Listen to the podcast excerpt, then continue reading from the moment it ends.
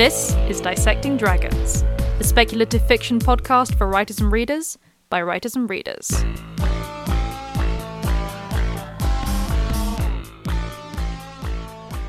Hello, and welcome to Dissecting Dragons. I'm Madeleine Vaughan. And I'm Jules Ironside. This week, the fairest of them all the pursuit of beauty as a literary device. So, we have come so close to discussing this concept off the back of so many episodes, um, but that's largely been by accident. Yeah, um, and I have to say, it's, it's one of those subjects that is kind of difficult to approach, and it's been niggling away at the back of my mind for a while. Um, and then I, I've been sort of this year doing um, reading lists for myself because I found that's actually made me more effective in getting through. I had, okay, look, I admit I had 40 ARCs that I had to get through, and I've now reduced that list down to six. So obviously, making reading lists for myself every month is actually quite effective.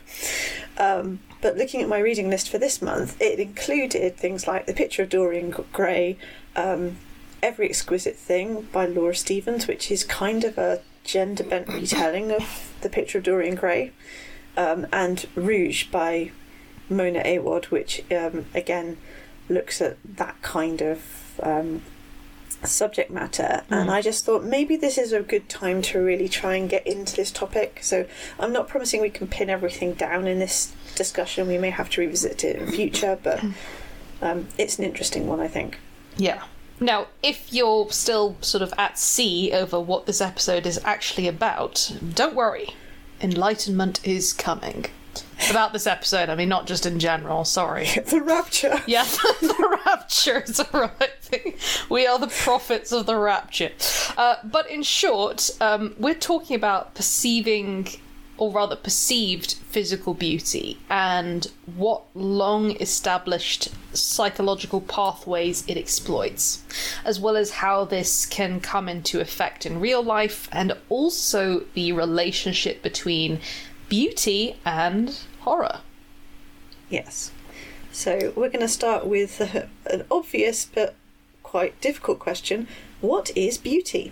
Aha this is weirdly a more convoluted question than you would think.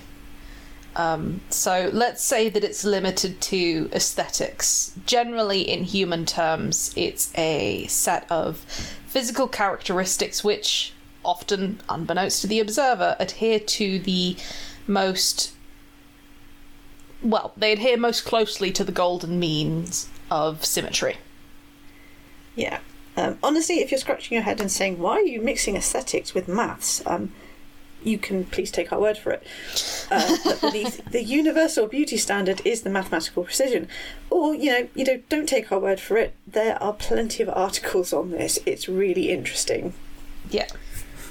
So on the surface, you can look at a person and say they are beautiful, whether or not they appeal to you on a deeper level. So I think like there's the difference here between beauty and attraction, if that makes sense. Yeah, definitely. Um, here's where it gets tricky.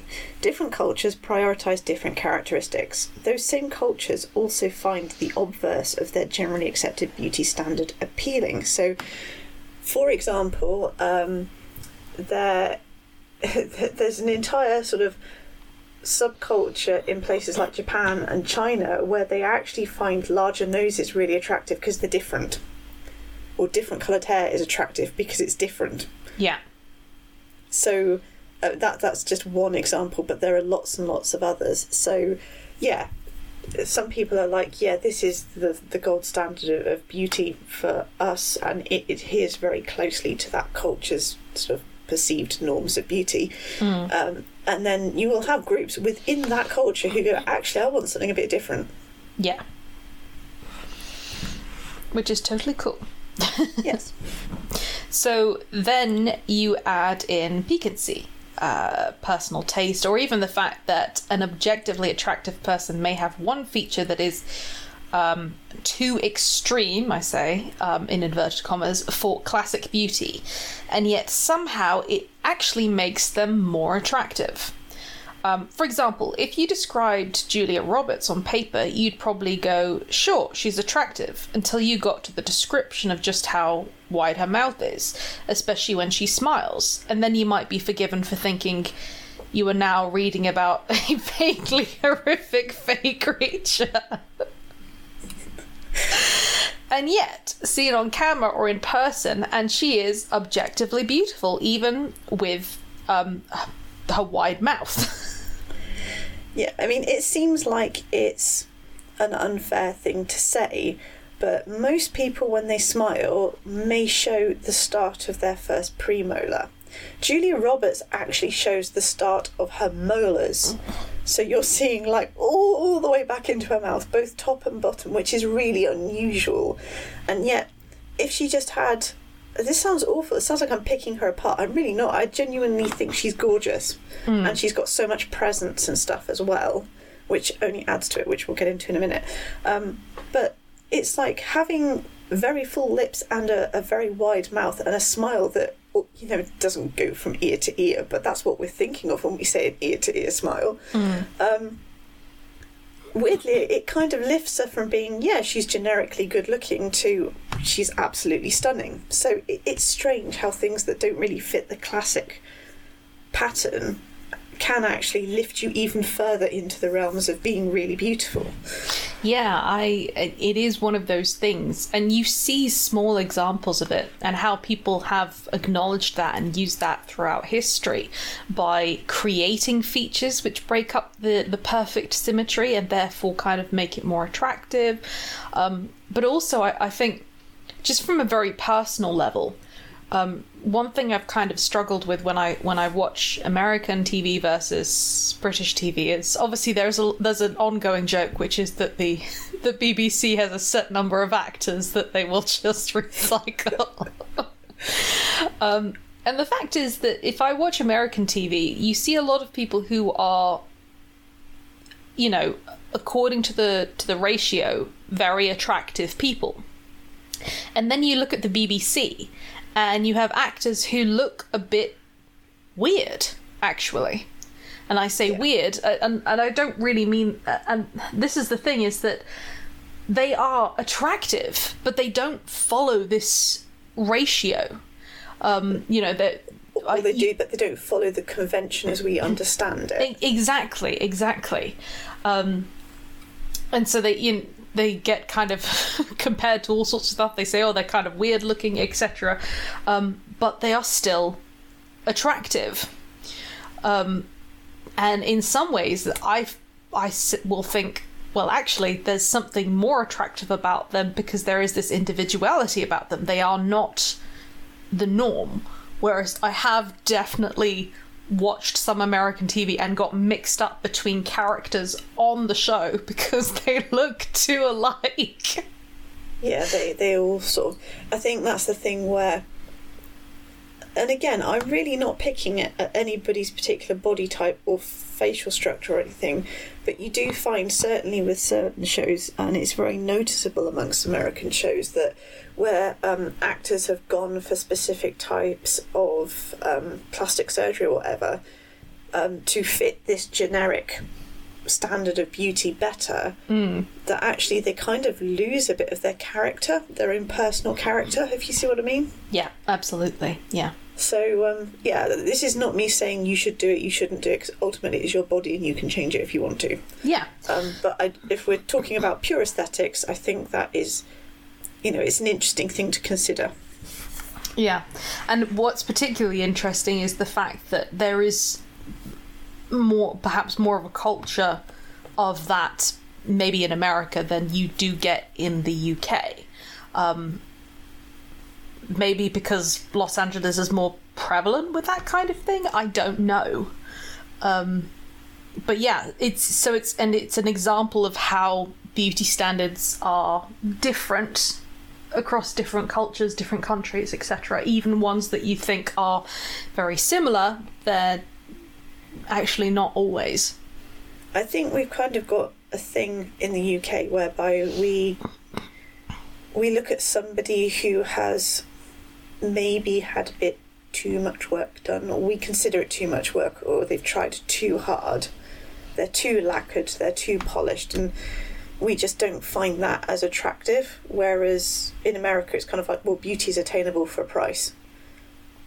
Yeah, Maybe. and uh, uh, yeah, and I think that is a that is a personal thing. It's like, for example, um, I kind of find when people have teeth that are too white, for that to actually be kind of a bit freaky. yeah, where they're like, no, teeth aren't actually supposed to be like paper white. Generally, if teeth are paper white, then generally they're very weak because they don't have enough calcium in them. So they should actually be a slightly more creamy color. Yeah. So when people really, really have the shit bleached out of their teeth, it's like, you know, oh my god! It, it's that whole episode of Friends where Ross leaves it, leaves the leaves the um, bleach on too long and ends up with glow in the dark teeth. it's which just which isn't a thing, by the way, but is very very illustrative of this thing. yeah, but it it was yeah. I I just I remember seeing it and uh, people were like, "Oh, look at those pearly whites," and I was like, it, for me, it was uncanny valley. I was like, "This that's the kind of thing you see in a fey creature that's about to eat you. that's not right." yeah, absolutely. Um, there's also the it factor. So obviously, I'm not talking Stephen King here, but um, um, but basically, it, even the most symmetrical, and we actually don't like we like symmetry to a certain point, but after a certain point, symmetry hits the uncanny valley thing. yeah, But let's say someone had hit the absolute pinnacle of symmetry as we as humans can accept it and see it, you know, on a very deep level as being indicative of health and therefore a good breeding partner, because that's the psychology behind all this, guys. Mm-hmm. Um, it's empty without a personality behind it, um, or at least it is for most of us. Competence is sexy, so an ordinary looking person who turns out to be an amazing dancer can suddenly become beautiful, for Yes. example. yeah, absolutely. Um, and it's cliche to say that beauty is in the eye of the beholder, but ultimately it is true. Um, and this is even before you add in things like personal connection and sexual attraction, both of which are different from sexual attraction. Both of which are different from aesthetics, I think. Yeah, sorry. Oh, sorry. Yeah, I, no, that's I mixed up the sentence there. Sorry. Both of which are different from aesthetics. Sorry. my brain was just like, let's just. Let's loop it back to where we began. yeah, the record skipped. And our listeners are like, wait, sexual attraction is different from sexual attraction? Sorry, guys. I'm, I'm having a moment. okay.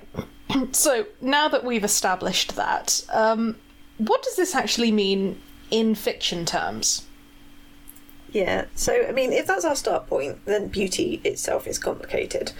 Um, and it's interesting to look at how it's connected to storytelling. Yes. Now let's consider fairy tales, uh, because of course we are. Um, some of the best known tales are concerned with the pursuit of beauty or jealousy um, engendered by another person's beauty. Yeah, it's you know it's a quintessential part of Snow White. It's there in Cinderella. I mean, we've obviously talked about these fairy tales at length and in detail, and um, in their as far as as close as we can get to their original forms, whereby the person possessing this innocence and beauty is is physically corporeally punished for it. Mm-hmm. You think of some of the the worst, um, the earliest versions of Snow White, where the the stepmother has her physically beaten every day and punched until she's unrecognizable. So Yeah, it's very much a two edged sword. yeah, absolutely. Um, and of course, you know, if we head into mythology, there are countless tales of gods punishing hapless, beautiful mortals for being beautiful, or, and you're hardly any better off in the story if the story does go this way, falling in love with them, which is another form of punishment. Yeah, more often of- than not. certainly, certainly, if we look at Greek myth, you kind of want to not be noticed by the gods. You just want to carry on with your life from beginning to end without anybody really noticing you. Yeah. Please You don't don't notice me, Zeus. Please don't notice me. that not just Zeus, but any of the others. You don't want the goddesses noticing that you're very good at weaving and you happen to be extremely pretty or anything either, because you might end up being turned into a spider. Yeah. So it's it's kind of like yes, live a normal life. It's actually not necessarily something to be sneered at in those particular stories. Yes. um, and then there's the ingrained psychological pathway um, that beauty is shorthand for goodness. Yeah, this is an interesting one, and it's something that's always stuck with me. Um, a few years ago, I went on a training course, and it was regarding, I want to say listening. It's not really listening, sort of the listening and communicating with, with people. And one of the, the exercises, this guy who was running the course uh, spent 10 minutes reading what was effectively a story to us, a fairy tale. Mm-hmm. And then afterwards, he made us go on a break for five minutes. And then we came back and he asked us questions, and we had to write down the answers to these questions. He was asking us questions about the story, and it was literally just true or false stuff. Um, I can't even remember the entirety of the story, but it's, it was very typical fairy tale stuff. And he said, Okay, true or false, the princess was very beautiful. Every single person in that class, and there was 25 of us, said yes. And actually, when he went back and read the start of that story, what it said was the princess was very good. In our minds, we had transposed good with beautiful because that is the fairy tale mode. That's how deeply ingrained it is. That's insane. It's insane, but it's very much a thing. And it's one of those things where he said, this is the sort of thing where you've kind of got to drill down a bit further and, and decide on nuance because you know, it's the whole beauty is truth, truth is beauty thing, and it's like that might genuinely be true, but at the same time, beauty has its own nuances as well, and so does goodness. That is a really cool experiment. Yeah, so it's always stayed with me. I'm like, actually, yeah. I have learned something. This was not a waste of time. Okay. Um so I feel like we should touch on the uh, the subject of pretty privilege. yes, the big pink dragon. Mm-hmm. Look, um, I, I must speak for myself here. This is something that irritates me, and because I'm getting a bit fed up with everything being linked to a specific privilege.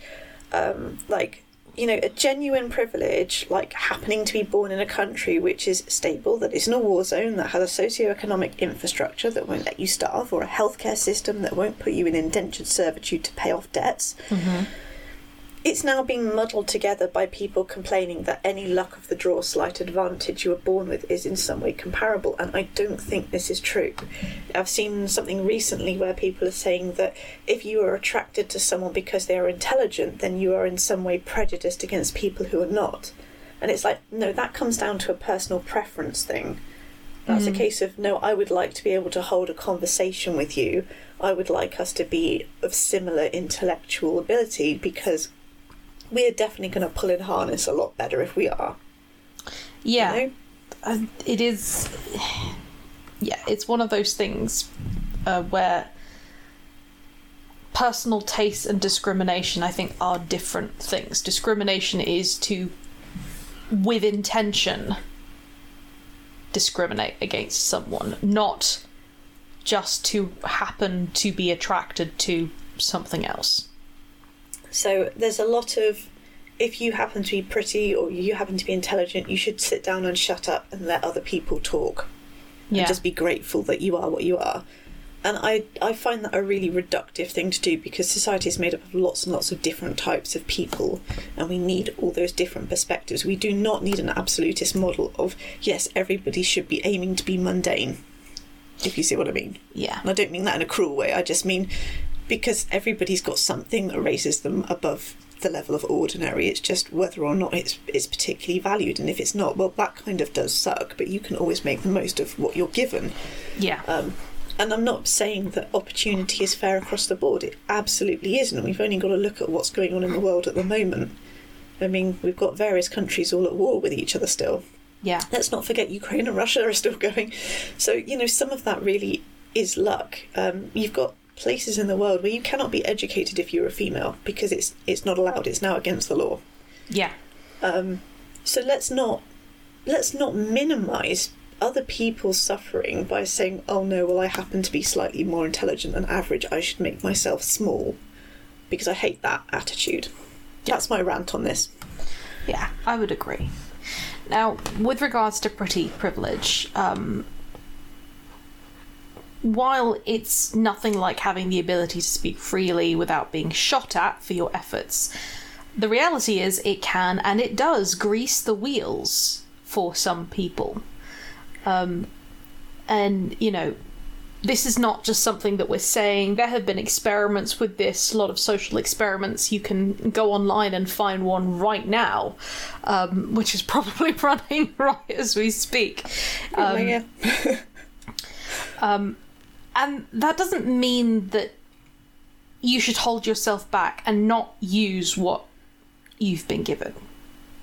You know, as Jules was said uh, was saying, don't minimize yourself. If you're clever, then both of us hope that you are using your cleverness um, and making the most out of it. If you're talented, um, you know, hopefully you're able to take the classes necessary to expand your advantage and use it. And if you're pretty, there's nothing wrong with making the most of that and judiciously using it when you need to. Yeah, absolutely. I think the problem is not being beautiful per se, it's the excessive value we attach to that quality. And Yeah. hand in hand with that goes the preoccupation with youth. Um, there are many, many people who were like, oh, yes, I was beautiful in my youth. And it's like, it's quite sad that the perception is that you lost that quality, that it didn't evolve as you grew older. Um, because I think for a lot of people, it's like, no, you can you can absolutely see you're still an attractive person. It's just you're not 16 anymore. None of us stay 16 forever, thank God. Otherwise, the world would be run by complete psychopaths. Look, we don't have frontal lobes when we're 16, Yeah. not complete ones. Yeah. Um, so, so yeah, um, but we should we don't necessarily need to tear down the system and say no, everybody should be aspiring to be plain. It should just be no, let's expand our perception of what beauty is and who is allowed to possess it. And I think you'll find that pretty much everybody is allowed to possess it, their own their own style of it, if you see what I mean. Yeah. Yeah. Absolutely. Whether it meets the golden mean and generic classical attractiveness or not. Yeah. In the end, it- comes down to picking partners. Um, most people want companionship and understanding. Beauty will not put you significantly ahead of the race unless you back it up with intelligence, compassion, um, ideally a sense of humour. Um, you may get a lot of people falling at your feet, but in the end, the connections will be fairly empty all of which should probably be told to teenagers, but that we digress. I think that would have been a useful thing. I don't know what it was like for you, because obviously we're a generation apart, but um, certainly the whole emphasis on and the absolute horror of aging that was imposed on us as teenage girls. And it's like, no, it, it it needn't be like that. We don't need to have that perception of the world. You don't lose value as you get older, and you really shouldn't be valuing yourself entirely on on where you stand on the pretty scale either. yeah. And you know, just also for anyone who's listening, going, well, hold on a second. When we're we're talking about intelligence, that doesn't necessarily mean academic intelligence. No, you know, absolutely there's not. lots and lots of different forms of intelligence. We're not saying you need to be, you know, if you're not a, a neurosurgeon, you're never going to make meaningful connections with people. That's not it at all. There's lots of different types of intelligence. Um, and yeah, ultimately, connections with people are going to sort of depend on different types and stuff like that. So please don't misunderstand us in that way.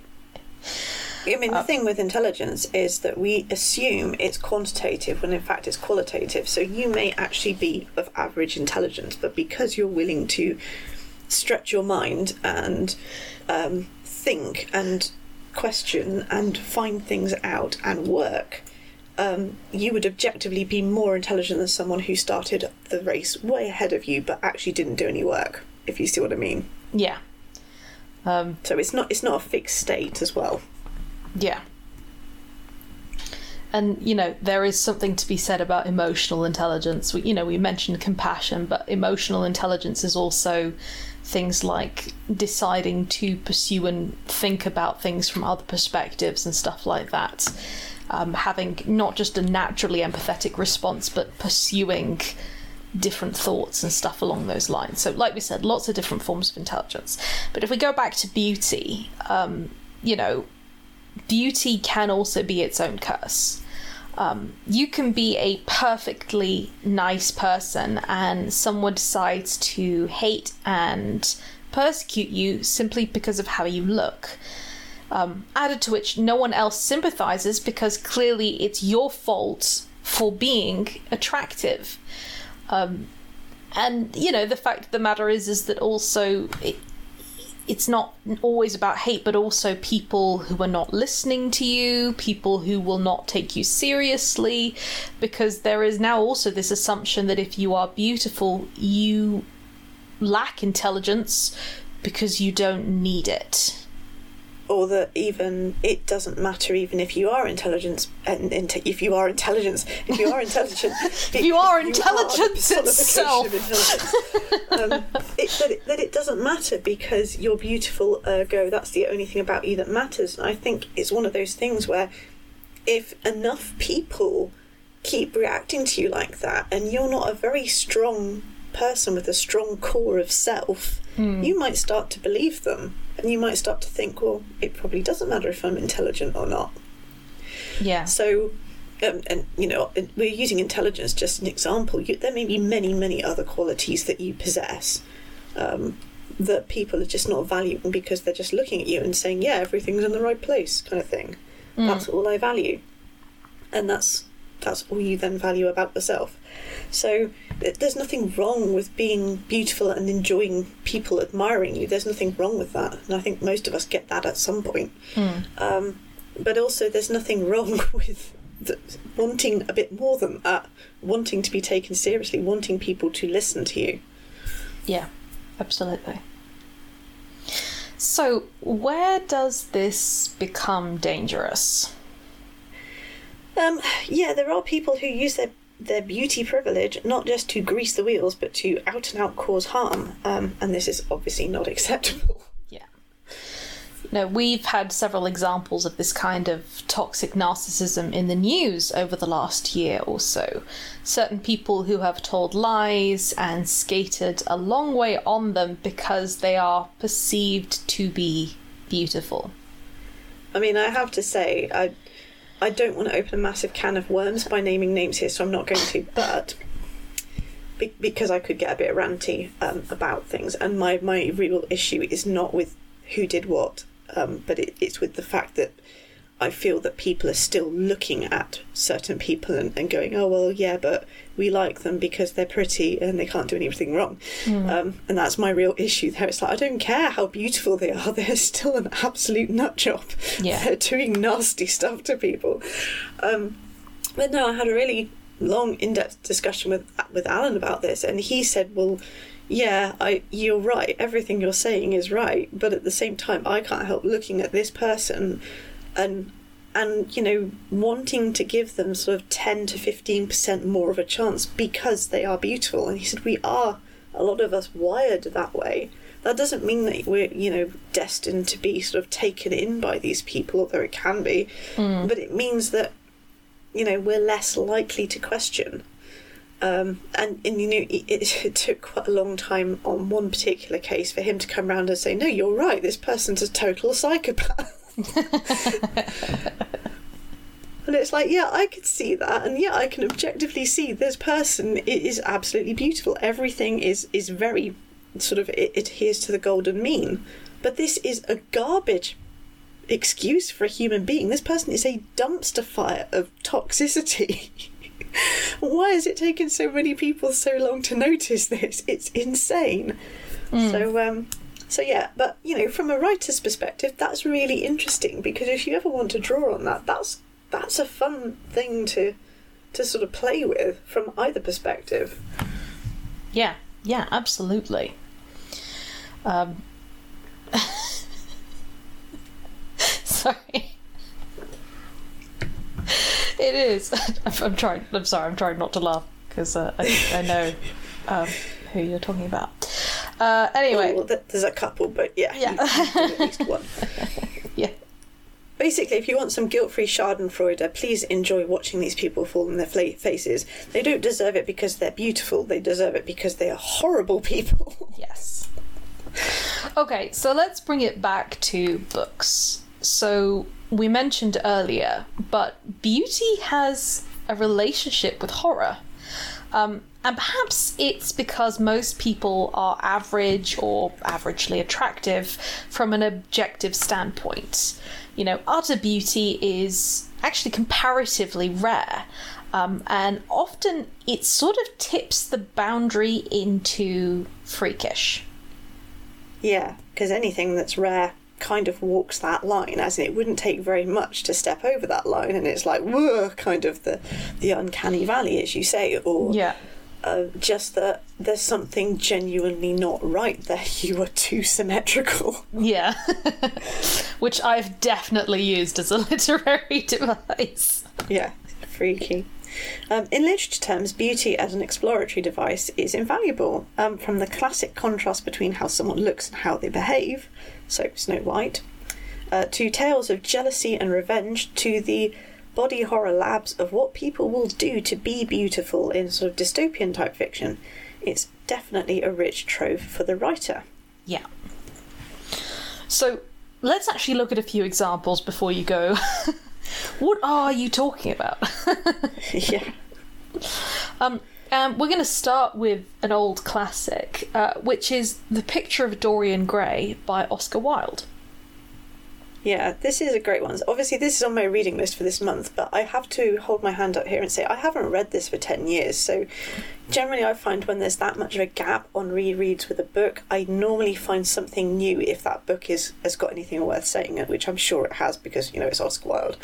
Yeah. Um, so, I'm not going to claim to be the most informed here, but the the basic outline is obviously you have Dorian Gray, who is a beautiful young man at the you know literally just just hitting the, the pinnacle of, of youth and perfection, as it were. mm-hmm.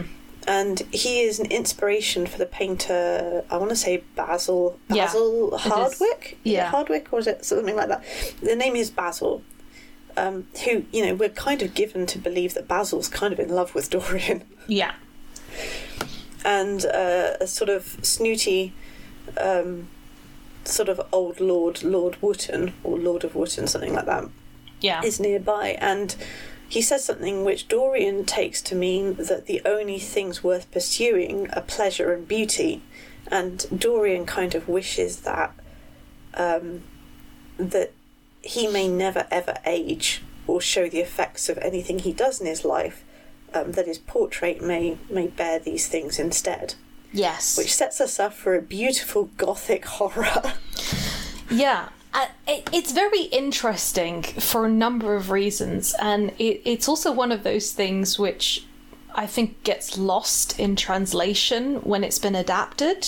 Um, yeah, So there are two big things. So um, Lord Henry or Harry um, is this this older lord who kind of takes Dorian under his wing, and one of the things that I, I always found very interesting about his character is that he likes to just come out with these statements and he doesn't always really know what he's going to say and he does it to shock. He does it to entertain.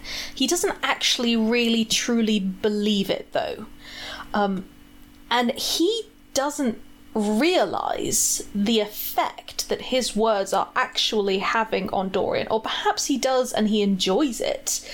Um, but it creates this very interesting thing where you actually see a contrast between what Lord Henry says and what he is actually like. So he he makes disparaging comments about his wife for for jokes, but he's actually he actually mourns her when she does die. He did actually care about her. Um, yeah. and he kind of inserts this influence this this i this very small idea about what beauty is and what society is on Dorian and ends up shaping him. And what's interesting for me there is that we get this idea of both beauty itself being molded, but also internal beauty being molded by society. And I think the other thing which always gets me is in every adaptation I've seen so far of Dorian Gray, they have cast someone with dark hair and stuff like that. Um, and they kind of for me that's failing to miss the point which actually adds to the horror particularly for the period that it was written in. Dorian gray is is like a cherub in the you know the, the the the artistic sense. He's got this golden hair these blue eyes. He is not this sort of dark kind of um cursed sort of person and we still have this idea of dark hair being mysterious etc um Oscar Wilde was very purposefully drawing on these notions and ideals of goodness within the community. So he does choose the golden hair, the pale skin, the blue eyes. Dorian Gray looks like an angel. And that was the whole idea that Oscar Wilde was going for. He has a person who physically represented for Victorians goodness and purity. And the reality is that he is anything but good and pure. He becomes increasingly selfish, he's very self centered, he goes on to commit several acts of, murder. Uh, Yeah, he tried. He, almost his very youth and beauty and the perception of goodness becomes a curse to him. Yeah. Because there's something missing within him and he cannot find it within him, so he searches for it outside of himself Yeah. by indulging in pretty much every sort of vice. The sort of things that in Victorian times were thought to and probably did because they would give you things like COPD and fatty liver disease, etc yeah. um, that that should have either killed him off or made him extremely unattractive. The sort of vices that would have left physical marks upon him, but of course they don't. They only do it to his portrait. Yeah. And it, is it's very interesting that this obsession with beauty um, doesn't just go in terms of what he looks like, but how he is perceived in general. Um, for example, you know, he falls in love with this actress and he just thinks she's marvelous, she's amazing, and she falls in love with him. And so he hurries to bring his friends to the show so they can see her perform. But at this point, she's so distracted because she's so in love with him that she doesn't perform as well. And he's so embarrassed by that that he breaks it off with her, which basically is the thing that triggers a whole bunch of nonsense. yeah. um, and so, um, yeah, it's this perceived need of not just physical beauty, but that whole kind of the society. He's struggling to maintain that, and that's what brings him down this very, very dark path. Yeah, that very pursuit of maintaining his youth and beauty kind of makes life lose all meaning for him. Whereas if he'd set, set himself something else as a goal, as in, I don't know, I want to find the lost city of Zed, or, you know, I want to discover the roots of Proto Indo European, or, or what have you, something that you know, was a less selfish life goal that didn't hurt other people, he would have probably got more satisfaction out of his life than he did with, you know, all the opium, sex, drugs, etc.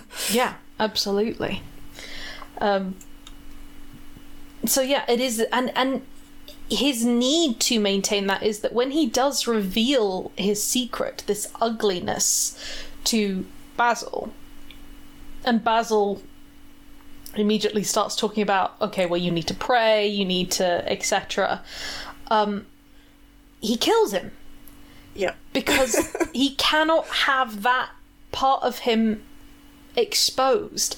And the thing at the end is that at the end of the novel, he tries to kill that part of him. He tries to destroy the painting. Um, and the fact of the matter is, is that he cannot destroy that part of him because at the end of the day that is the true part of him and sorry for spoilers but guys it's been around for a while um, Since 1891, come yeah on. the story obviously ends which is that he goes to destroy the painting and they the household hear this terrible cry and they go up and they find this ugly withered old man who just looks evil and this absolutely beautiful portrait um, because in the end the truth you know was him and the portrait was just that his beauty was an illusion a mask Yeah, absolutely. So he stabs the portrait, and, and it turns out that he's really just stabbing himself. So the division was never that great Yeah. in the first place.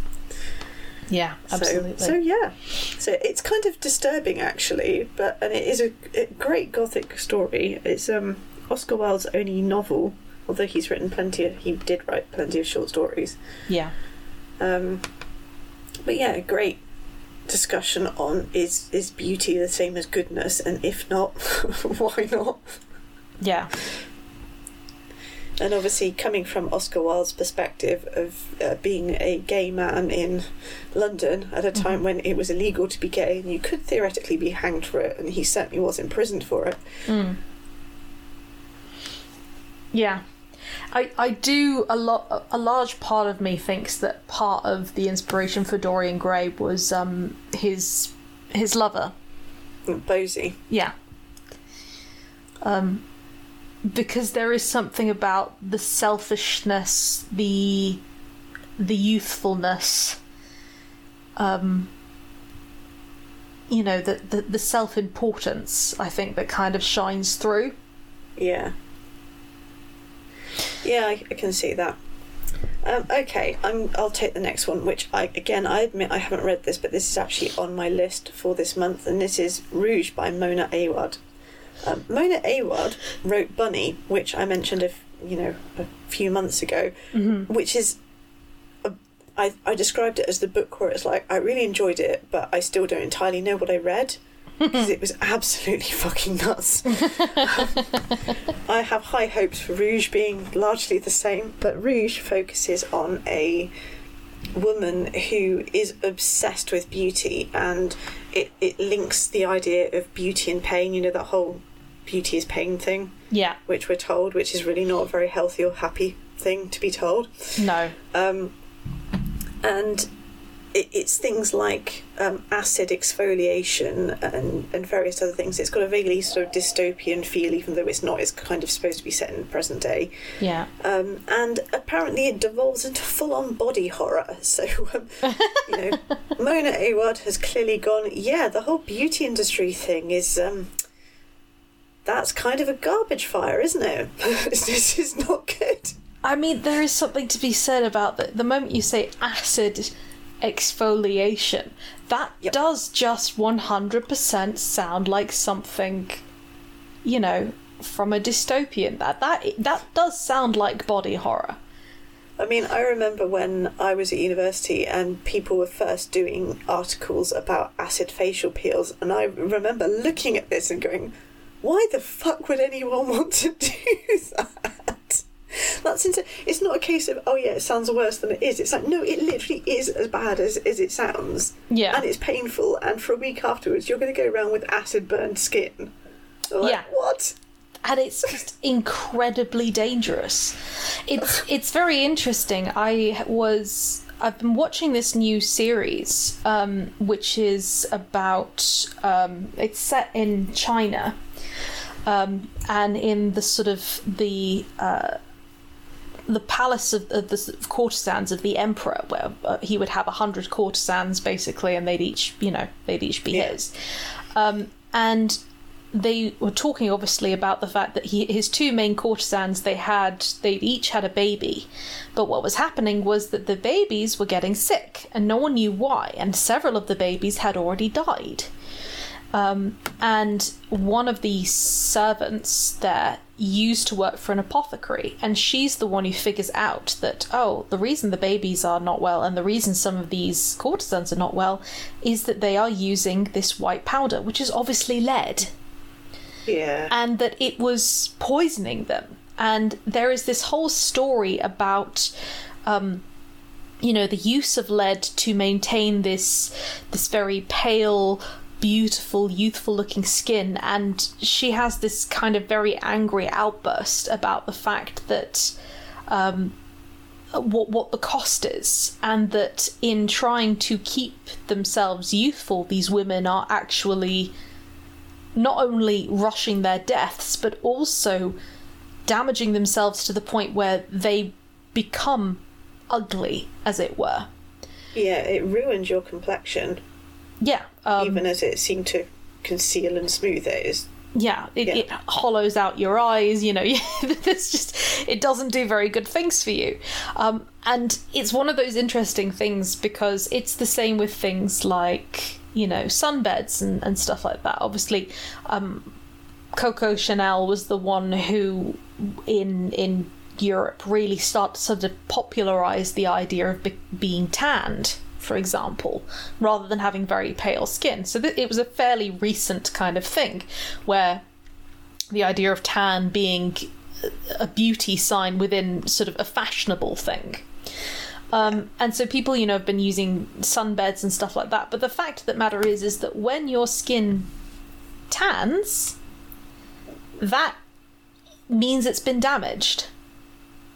Um, yeah. I mean, a certain amount of it is kind of like it's your skin producing melanin to protect your skin, but it Yes. really depends where you are. I mean, if you're like me, where you have a lot of Celtic ancestry and Scandinavian ancestry, and, and Yeah. what have you, um, you probably don't really naturally tan that much because your your ancestors came from places where there wasn't sufficient sun for that to happen. So you're Yeah. very pale, so that you absorb enough vitamin D from sunlight, even when there isn't very much of it.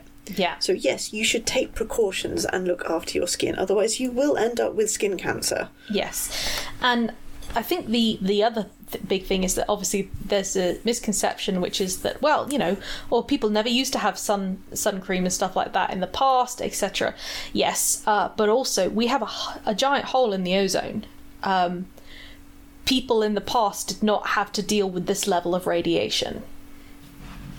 Yeah, um, and they also used they did actually use to protect their skin with um, clothing and hats, and um, they you know some of them did have creams, and then you know if you weren't particularly very wealthy, then you might end up being a peasant out in the fields, in which case Yeah. then you you were going to age a lot faster than Yeah. people who could afford not to work in the fields, for example. Yeah, it's the joke of basically it's like a yeah. Well, people back in the day they didn't have vaccines, they didn't have sun cream, they didn't have that, and they died at the ripe old age of thirty. Obviously, that's an exaggeration, but um, Yeah. yeah. Seriously, don't compare yourself to people in the past. Um, but yeah, it is this thing where, for example, um, repeatedly tanning um, when you don't have necessarily the, the right kind of skin type for that for, you know because lots of different skin types etc um, will actually result in you usually will result in aging faster you'll get you're more likely to get more wrinkles. There's this amazing picture of a of a truck driver who and you can see his face and one side of his face is significantly more wrinkled than the other and it was the side that was next to the window. Yeah, that got all of the sun hitting him directly. Um, and it's really interesting. But again it's one of those beauty standards which is that in the pursuit of beautiful youthfulness and and capturing that you are actually throwing away longevity health um, and actually beauty itself in terms of the standards which you are trying to meet yeah, absolutely. Um, oh, back to books. sorry no, no, no, that's fine. It was really interesting. I'm just following you down that rabbit hole. just wiggling your little fluffy white tail. Right after you.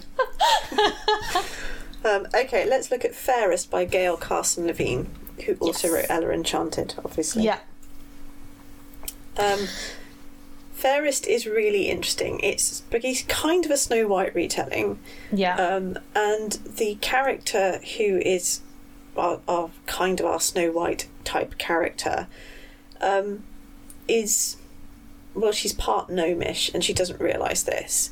Yeah. and she feels very very ugly because she's big and she's stocky and you know she's broad shouldered she's got the most beautiful singing voice and she's a very talented mimic and very talented at throwing her voice etc um, but she doesn't fit the beauty standard of where she is in the world um, and she gets herself into all sorts of scrapes just from I, it's not so much the pursuit of beauty as the pursuit of trying to fit in. I Yeah. think is the thing. Uh, what's really interesting is there's no real bad guy in in this version of Snow White because the stepmother is a young woman who is again trying to fit in, trying to trying desperately to look beautiful, and actually the mirror is kind of an evil device. yeah. So yeah, it's really interesting how practicing deception in order to appear beautiful. Is it's almost like the Cyrano de Bergerac type thing where you have one person who isn't very attractive supplying all the lines for the person who is very attractive. Yeah. um, and it, it's not it's not true. It's not ultimately it isn't fair. I don't know if you've ever seen a film called The Truth About Cats and Dogs, but it's got Uma Thurman and I can't remember the other actress, but she's a comedian. Mm-hmm. And she's very concerned that you know she's not tall and beautiful and slim like Uma Thurman, but she is very intelligent and she's a veterinary surgeon and she runs a radio show helping people with their their animals. Yeah. Um, and she absolutely falls for this photographer who um, ends up adopting a dog, um, but she cannot face him personally, even though he's a big fan of the show. So she sends Uma Thurman in to be her proxy, and then Uma Thur- it gets complicated because Uma Thurman's character is kind of like, well, people just look at me and they don't take me seriously, but he's actually listening to what I say and he thinks I'm smart. It's like, you know, he thinks you're smart because he thinks you're me. And Yeah. she's like, well, he thinks you're beautiful because he thinks you're me. And it, it's it, again, it's that whole Geronimo de Bergerac thing whereby yeah. whereby you know truth and beauty are not occupying the same space. And I guess that's what's happening in Gail Carson Levine's Fairest as well. Yeah. It is the other thing about Fairest is it's interesting that essentially the prince does actually just flat out fall in love Yeah, with the main character. And it, it goes so she does not conform to the standard beauty, rather to the beauty standards, um, she is still attractive to him. He likes being with her. He is actually attracted to her. He likes the way she looks and he really loves the way she sings. yeah. I think that's the thing because they're one of the standards of beauty for that. Um, I think, is the name of the land. Yeah. is being able to sing. There are people with a rich culture of singing, and of course, this this poor young woman who's marrying the king, the stepmother, is kind of like she actually doesn't have a very good singing voice. It's kind of reedy. I mean, most people can sing to some extent because ultimately, do you say, well, no, you can't sing?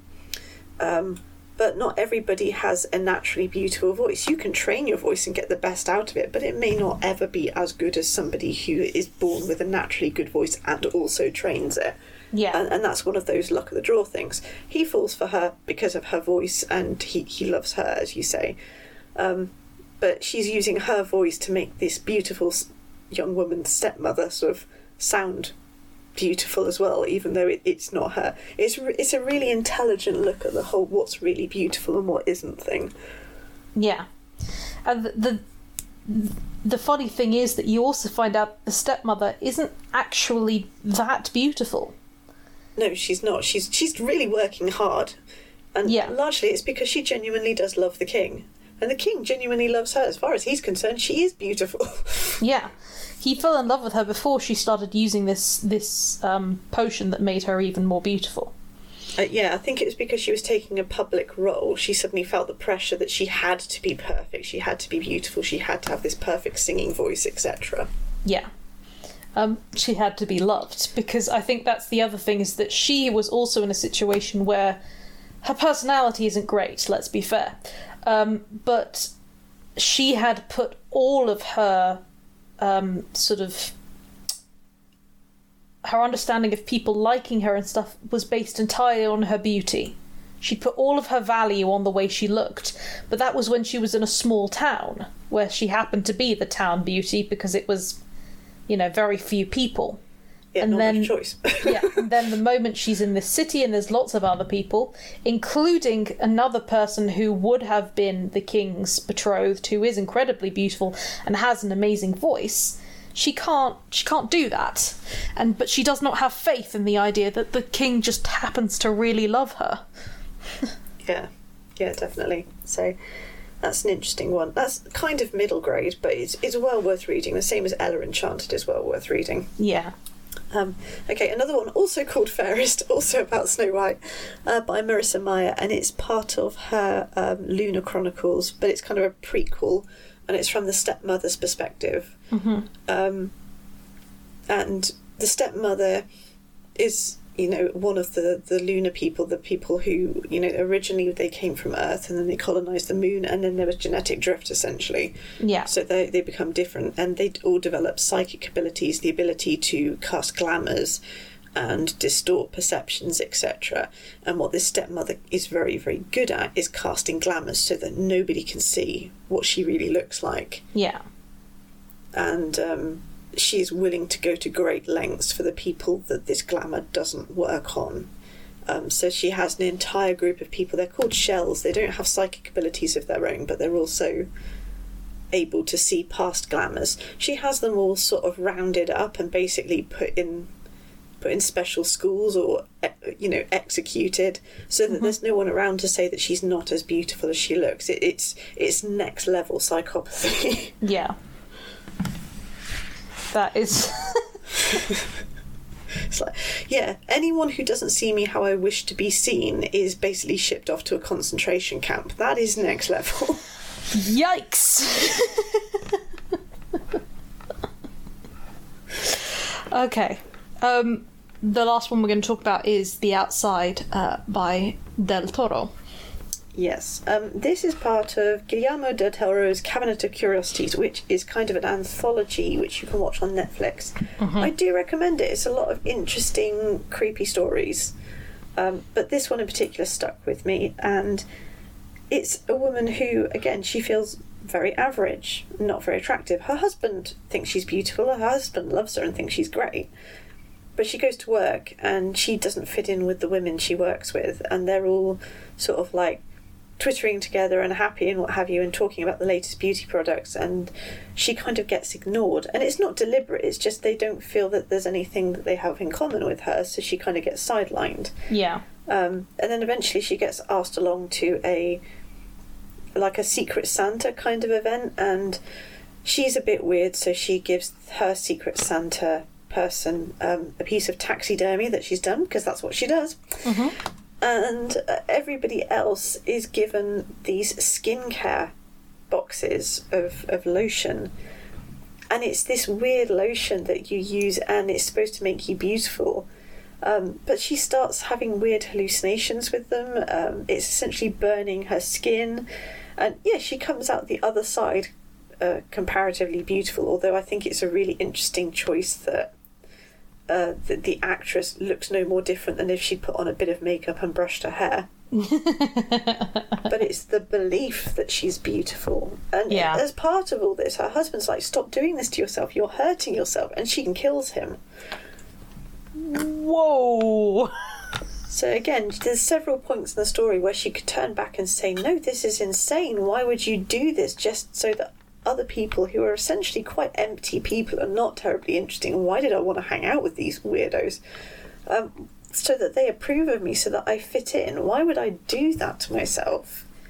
And she doesn't. She this pursuit of beauty destroys who she used to be, which is again kind of the Dorian Gray thing, isn't it? Yeah. Yeah, absolutely. Oh, well, that's very unsettling. The strong relationship between beauty and horror, right there. Okay, well, we're sort of, sort of going to finish off by sort of talking about using beauty as a characteristic um, in in your own writing. Yeah. Now, we're never going to say don't do something um, as an absolute because there might be a time and a place when writing a book when it is appropriate. So, you know us, we we don't say never. No. And similarly, if you want to write about beautiful characters, have at it. I mean, look at Anne Rice, or look at Anne Rice's work rather. Just everyone look at Anne Rice. Foot in mouth, right there. Okay. Um, almost all her characters look very different, and they have very different body types. Um, and yet she describes them in ways that make you see them as beautiful, because to her, beauty is a mutable characteristic which adheres to many different kinds of people. And it's one of the things I like reading about like with reading Anne Rice's book, is because I feel that she gives me a new appreciation for beauty. And it's really a strong component. Like, there'll be beautiful old houses, beautiful landscapes. Uh, the way that the characters see each other make you see them as beautiful as well. And it's not simply a case of, oh, well, I didn't want to people my novels with supposedly ugly people. Because you can't look at anyone and say, well, actually, you completely hit the gold standard of of classic generic beauty because some of them do and some of them don't, and some of them are very much sort of like well, they were very fashionable at the time. It's more a case of you look at these strange creatures and you find them beautiful because of their strangeness as much as anything else. I mean, let, let she is like talking about vampires and mummies and Taltos and witches, etc. yeah. Um, but they are human as well. It's the human side of stuff that makes them really interesting. So, yeah, you can absolutely completely people all your books with beautiful people if you want. It's how you do it that matters. Yeah. However, if you are using beauty, or plainness, or even ugliness as a plot point, make sure you give it good context. Be very careful what you link it to. Also, make sure that's not the only quality that you give that character, unless you are doing that to make a point. Yeah, absolutely. It's kind of a if you're like, well, I've got, uh, or I don't know, I've got this this gorgeous blonde goddess, etc., and there's literally nothing there, and that is kind of the point. Um, or you know, the beautiful young man stereotype, and like that's literally it. He's he's he's just basically a himbo kind of thing. yeah. then okay, but you know, be very clear to your reader that that's what you're doing. Yeah. Speaking of himbos, uh, beauty can be played for laughs. Um, Yes. In a way that says a lot about your viewpoint character as well. Yeah, absolutely. And it also, again, it doesn't need to be the only thing. So you can have a character who is very beautiful and they've never really had to exert themselves or think or whatever. And then suddenly they're in a situation where it doesn't matter how beautiful they are, they've got to find something else. And they discover that they're actually quite resourceful. I kind of like that as a storyline. Yeah, absolutely.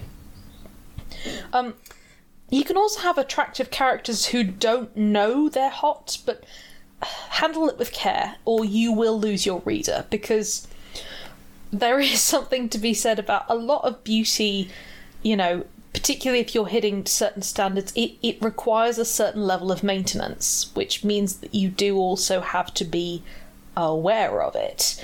And also, I think that if you are actually attractive, you are likely to be aware of it because, right or wrong, people will usually be, you know, vocal about that. Now, like we say, you can never say never. There might be several situations where someone is not aware of their beauty. For example, they might be in a new place where they have a feature which, up until that point, no one where they were from noticed, which is now, you know, actually seen as something else somewhere else. It can be because they have been in a very closeted environment or they've consistently been told they're ugly their entire lives, um, etc. There might be any number of reasons why someone might not be aware of their beauty, but you've got to think about it. So if you do have someone who isn't aware of their beauty, why are they not aware of their beauty and what kind of beauty do they have? Yeah, it might be a case if they've just gone through a really gawky, ugly duckling teenage stage. Mm-hmm. Or, you know, which I can kind of sympathise with, to be honest. Yeah. I mean, it's one of the things that I'm doing at the moment in um, the latest uh, Kestrel novel that I'm writing. Um, I'm stockpiling, guys. um, where Kestrel is not ugly, but she's not beautiful. She's a fairly normal looking person. Um, if she puts in an effort, then she can look pretty. You know, she's not an ugly person. Um, but for the most part, she's surrounded by supernaturally good looking people. Um, so yes, she could absolutely have a day, you know, where she is beautiful. She could, other people could call her beautiful, but she's not in the same way. She's not as noticeable, and it's very distinctive by the fact that obviously she's walking around with Galahad, who is insanely good looking. It's like Apollo's better looking younger brother. Yes, and she. In this latest book, she's spending some time in Fairy, the realm of Fairy, and she's finding people are suddenly attracted to her. And she doesn't get it because she knows what she looks like and she knows what they look like, so she isn't quite sure what's happening. And she realizes that it's because they really are not actually seeing her physically. They are seeing her magic. They are seeing, because that is really what it boils down to. And so the beauty standard has changed. She's attractive because she's powerful and there is something attractive about her her the signature of her magic. Um, again, it's just happens to be a natural thing. People are drawn to it. Yeah. Um, and so she's suddenly in this situation where she's like, I don't understand why people are treating me like I'm a great beauty. Um, and it's like, well, number of reasons. One is political, the other is, you know, that actually you do have an attractive magic, and here is a place where people can see that. Yeah. Yeah, definitely. Yeah. Um, generally, people of similar levels of attractiveness end up together. It's not a universal constant, and beauty is not the only quality, definitely. Um, but you will have a lot of explaining to do if one person looks like a goddess and the other looks like a bog beast. I please use that for Kestrel? Absolutely, have at it. it's now yours, my gift to you. Galahad looks like a god. Kestrel looks like a bug beast. oh, incredible. Writing that down. But, um, you know, all, all joking aside, that it's not necessarily a universal con- constant, as I said, but in most cases, you find that people of similar levels kind of end up together. Um, so I think the thing is, people are, people tend, or rather, readers tend to get annoyed when they have, oh yeah, um, he's an absolute Adonis kind of thing, and I'm just the plain whatever. Put in whatever characteristics you want for the female character, um, and yet he thinks I'm wonderful. Yeah, and they never explain why. Yeah, yeah, absolutely. Um, and this this line, you know, from Who Framed Roger Rabbit, Yeah, always comes in, you know, with um, is it she's Jessica? Is that is that it? Jessica Rabbit. yeah. Jessica Rabbit, where you say, you know, why would you be with a guy like him? You know, the implication is you could have anybody. Why him? And her whole thing is, well, he makes me laugh. Um, and I really like that because there is this assumption, which is that if you are beautiful, you could be with anybody. Okay, so why are people getting funny about me being with the person I've chosen? yeah, it's um, it, it's that Dolly Parton song Jolene, isn't it? And it, it's like, oh, you could, ta- you know, please don't take him just because you can. This is someone beautiful who's coming in and toying with people's hearts. And I remember as a teenager thinking, oh God, this is an awful thing. Okay, I was about thirteen. Um, and then much later on in life, I listened to that song, and it's like, aside from the fact that it's a banging tune because it really is. Yeah. um, it, it's like this this is a funny country story and ultimately if you can lose somebody that easily just because little miss auburn hair green eyes walks past and bats her eyes in his direction, then he's not really worth hanging on to. She's she's doing you a favour. Yeah. So, um, interesting perspective. My favourite versions of that is that people have been taking it and rolling with it, and they go Jolene, but it continues until she becomes steadily more eldritch. and I, love do that. love that. It's just some sort of fey creature that is But your just tentacles beyond compare, Yeah. waving strands of sneaky hair. yeah. It's fantastic. I love that. Uh, yeah. anyway, Yeah, sorry, right. Um, yeah, back to it's fine to have attractive characters who know they are attractive as well. Um, I really dislike the whole disingenuous addition of body issues when the character clearly knows they're attractive and they really don't have those issues, but the authors felt compelled to put something like that in. It's like, I'm, I'm absolutely. F- you know, I look like Nicole Kidman kind of thing, but I've got a slightly wonky left foot. so, for God's sake, no one's looking at your foot. Unless yeah. your foot's the size of the Titanic, no one notices. Yeah, absolutely. Um, I agree. Um, and I think it does come from this idea that we we have this double standard of saying we want characters to be beautiful, but they're not allowed to know they're beautiful, and completely ignore again the fact that beauty of that nature requires maintenance. yeah, Um, yeah, absolutely. yeah. I mean, not always. There are exceptions. There are people who are just kind of like, well, it's not fair. You seem to get everything. And it's like, that's just the way life is. So suck it up, buttercup, you know? Yeah, some people just win the genetic lottery. Um, but, you know, at the end of the day. Um, yeah, so try not to let a character's physical description take over the entire story. Um, genre dependent. yeah, I mean, to be honest, if you're writing specific types of romance, then the physical description might be a really integral part of that. Um, that's not necessarily something I want to read, but you know, it doesn't matter. I, I don't get to dictate everything that's written, unfortunately. so there we go. Which is, we all have our crosses to bear. Uh, no, I don't mean Can, that. can There- you imagine if you had that responsibility, though? I think I could rise to the occasion. No, I'd be an awful person for doing that because there would be some things that I wouldn't be interested in that just wouldn't get get through, and that's not fair because there's clearly a huge audience for those things. Yeah, absolutely. Yeah. Okay. So, I mean, I, I we have already sort of touched on a little bit of how we use beauty. I mean, I have. Um, how do you use beauty in your writing?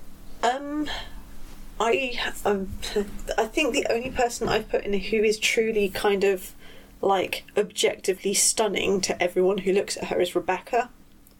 Yeah.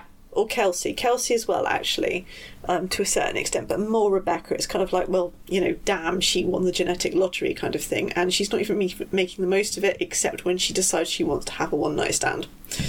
you know, that's kind of the only time she really pays any attention to this this physical perfection she's been gifted with. Um, yeah. but it, it's far more in the case of how characters see each other. So, for example, um, going with Harker and Blackthorn, Steve is not especially attractive. No. He, you know, he's a little bit sort of awkward looking and out of proportion. He's not ugly, but he's just not really attractive. And you stand him next to his male friends, and it's kind of like, well, he, you know, he's the least physically attractive of them in many ways. Yeah. And yet, Amy's never been able to see him as unattractive because she, you know, even when they're just friends, she just loves him so much and thinks he's brilliant and that he's really interesting and intelligent and everything. That it's more a case of she just thinks, well, he's slightly unusual looking, kind of thing. And Amy Yeah. herself is like, well, obviously Steve thinks she's beautiful and other people think she's beautiful, but it tends to be people who know her and realise it, it's her massive intellect and her sunny nature behind this sort of very girl next door exterior that really attracts people and makes them think she's beautiful. Yeah. So I don't know. I guess I play back and forth with it. There are a few people where you'd go, "Oh yeah, they're objectively just absolutely fucking stunning," kind of thing. Um, Yeah. I, I, for me, it's very interesting with regards to perspective because the characters each have a different perspective on one another. Um, you know, when we're looking at M's perspective, M does not see herself as beautiful. She sees her older sister obviously as gorgeous. She sees her younger sister as beautiful. And meanwhile, the moment you get to Amy, Amy feels very plain. You know, she she feels like Grace is, you know, supermodel stunning, and that Emmeline is this kind of ethereal stunning. You know, Yeah. um, and she feels very sort of unremarkable and it is absolutely about perspective it's about perspective of, of the self versus other people etc and i i think it works very well um, It's also really informed by the fact that she's grown up with these two older sisters who are both in their own ways very Yeah. talented and she adores both of them. So of course she thinks they're beautiful. And yeah, lots of other people do because if they've got any sense they would have noticed that. Um, but yeah, again, a lot of it is is kind of perspective. yeah Um, it's like the the weird one is Kieran is, is, is, is I guess kind of like the heartthrob kind of thing. Mm-hmm. Everyone fancies him. The reason everyone fancies him is mostly because of his personality.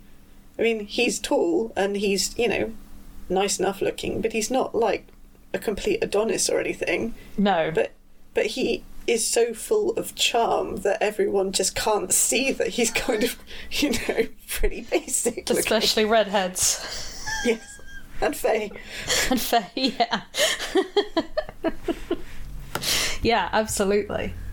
It's one of those it's a personal story now but it for me it's one of those things where growing up i just always thought that my mother was absolutely beautiful. And uh, you know i still do. I think she she she's she was very very beautiful. Um, and she had curly hair and i loved her curly hair um, i wanted her curly hair and i had very straight hair when i was younger.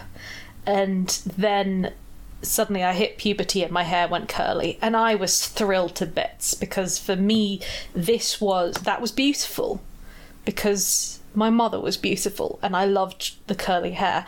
And according to the standards of beauty at the time things had changed because curly hair used to be a big beauty standard and then suddenly it had changed and it was all about straight hair and everyone was saying how much more attractive I would be, how prettier I would be if I straightened my hair. And I did not want to straighten my hair. I liked having curly hair. I went totally against what the standard was, and the standard was changeable. It was just fashion. Um, and I, I and I never got it. I, I and I still to this day I, I like having curly hair and that's it. And that was a very personal thing, but it was absolutely about perspective. Um, and about what I could see and what about about what I perceived other people as because yes objectively my mother was a beautiful person but also there was a whole emotional element which was that she was my mother um, she was soft and kind and bright and had an amazing smile and she was very intelligent and all of these things were all combined with what she physically looked like so at the end of the day beauty really is in the eye of the beholder Yeah, absolutely. So, we have reached the end of our episode. As always, we're very interested to hear your thoughts on this, so please do let us know. Uh, now, before we go, it is time for our Dissecting Dragons recommendation of the week, and this week, Jules, I believe that you've got one for us. I have. I recently finished the audio ARC of a book, which I'm going to get the title right on this one. It's called The Water Outlaws by S.L. Huang. I was trying to look up, okay, for disclosure, guys, before this episode began, I was trying to look up a detail about this book because I wanted to make sure I got it correct when I told you about it. And I put in the Water Bandits, and what came up was the Wet Bandits, which is a completely different thing and not related to this at all. Apparently, it's a film. Um, it was just, it caused much hilarity. So it's it's definitely not. It is The Water Outlaws by S.L. Huang. Um, it's based on a martial arts text called The Water Margin, and it's you know part legend, part philosophy kind of thing. But the actual story is a gender bent retelling of this, whereby uh, it starts off with Lin Chong, who is a she's basically the you know martial arts teacher for a very specific area in China, um, despite being a woman. And then when she happens to be in the presence of her superior, he comes on to her and she refuses him. Um, so he has her arrested. And suddenly the scales fall from her eyes, and she's like, it's not enough to just be a woman who has managed to make her way in the world and say that all my all the other women need to do the same thing. It, it's kind of this is something that needs to be something needs to be done about this. Then and you know, while I'm I've been sort of living quite comfortably, there's also all these poor people who've been taken advantage of. This this kind of almost culturally accepted bullying is not acceptable. Um, she escapes and she joins a group of outlaws in the mountains um, and becomes their martial arts teacher. And it, it goes on from there. And there's some great characters. So if you like the old kung fu films that I kind of grew up with, or, you know, if you like The Untamed or if you like um, C-dramas, it kind of takes the best bits of all those things and you get these really larger than life characters with this really sort of the story of outlawry and overthrowing, you know, petty dictators in small areas that has this absolute golden heart and, you know, it, it's it's quite queer as well. So there's also Okay. that in there. It's it's a great story. It's and it's it's funny and it's horrible. I mean, there's some really really gory bits. Just to warn you. Okay. I like this one. This also sounds like there's a bit of a Robin Hood element to it there, which uh, yeah, there, there's kind of that in there as well. And I just, I mean, I know quite a bit about Song Dynasty China because once upon a time I was going to write something set there, and I. I, I did a lot of research, so I know a lot about the Chinese history of the area, etc. And it's just um, at that time period, I should say, and it, it does adhere to that quite faithfully. And I, yeah, I just really enjoyed it. I had a really good time with that book, and it's a great audiobook as well. I love the way the narrator takes certain characters. There's one particular larger than life character who, who is the flower monk, and she basically got kicked out of her temple because she kept missing curfew because she was out getting drunk. she's like and she's huge. She's really she's a, a naturally very big woman very strong as easily as powerful as a man kind of thing. Basically pretty good at martial arts although nowhere near as good as lin chong. And they kind of sort of adopt each other as sisters. And she's not the brightest she you know she's not the sharpest tool in in, the toolbox. But she's got an absolute heart of gold and it, it it's brilliant. And the way the narrator does her it, it's this really sort of extreme kind of almost cartoonesque pronunciation that you would have expected from kind of I don't know if you've seen some of the dubbing on the kung fu films, which is some of it's disrespectful and some of it's kind of like no, actually you've taken the Chinese operatic style and really projected this, and that's it, it's the latter. It's very much like that, so it was really good. Ah, okay. I'm definitely gonna have to check that out because it sounds I'm- really good. Honestly, I liked it more than The Untamed. I feel it delivered more on the story than The Untamed. I think a lot of people are going to disagree with me, but for me personally, it worked better. Okay, I will definitely have to check that out. And on that note, guys, I will say thank you very well, not just I. Sorry. we will say thank you very much for listening. and we'll catch you guys next week. Yeah, thanks and goodbye. Bye.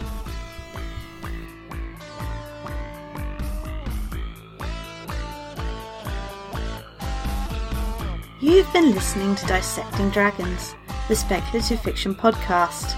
You can follow our podcast at podbean.com or from iTunes.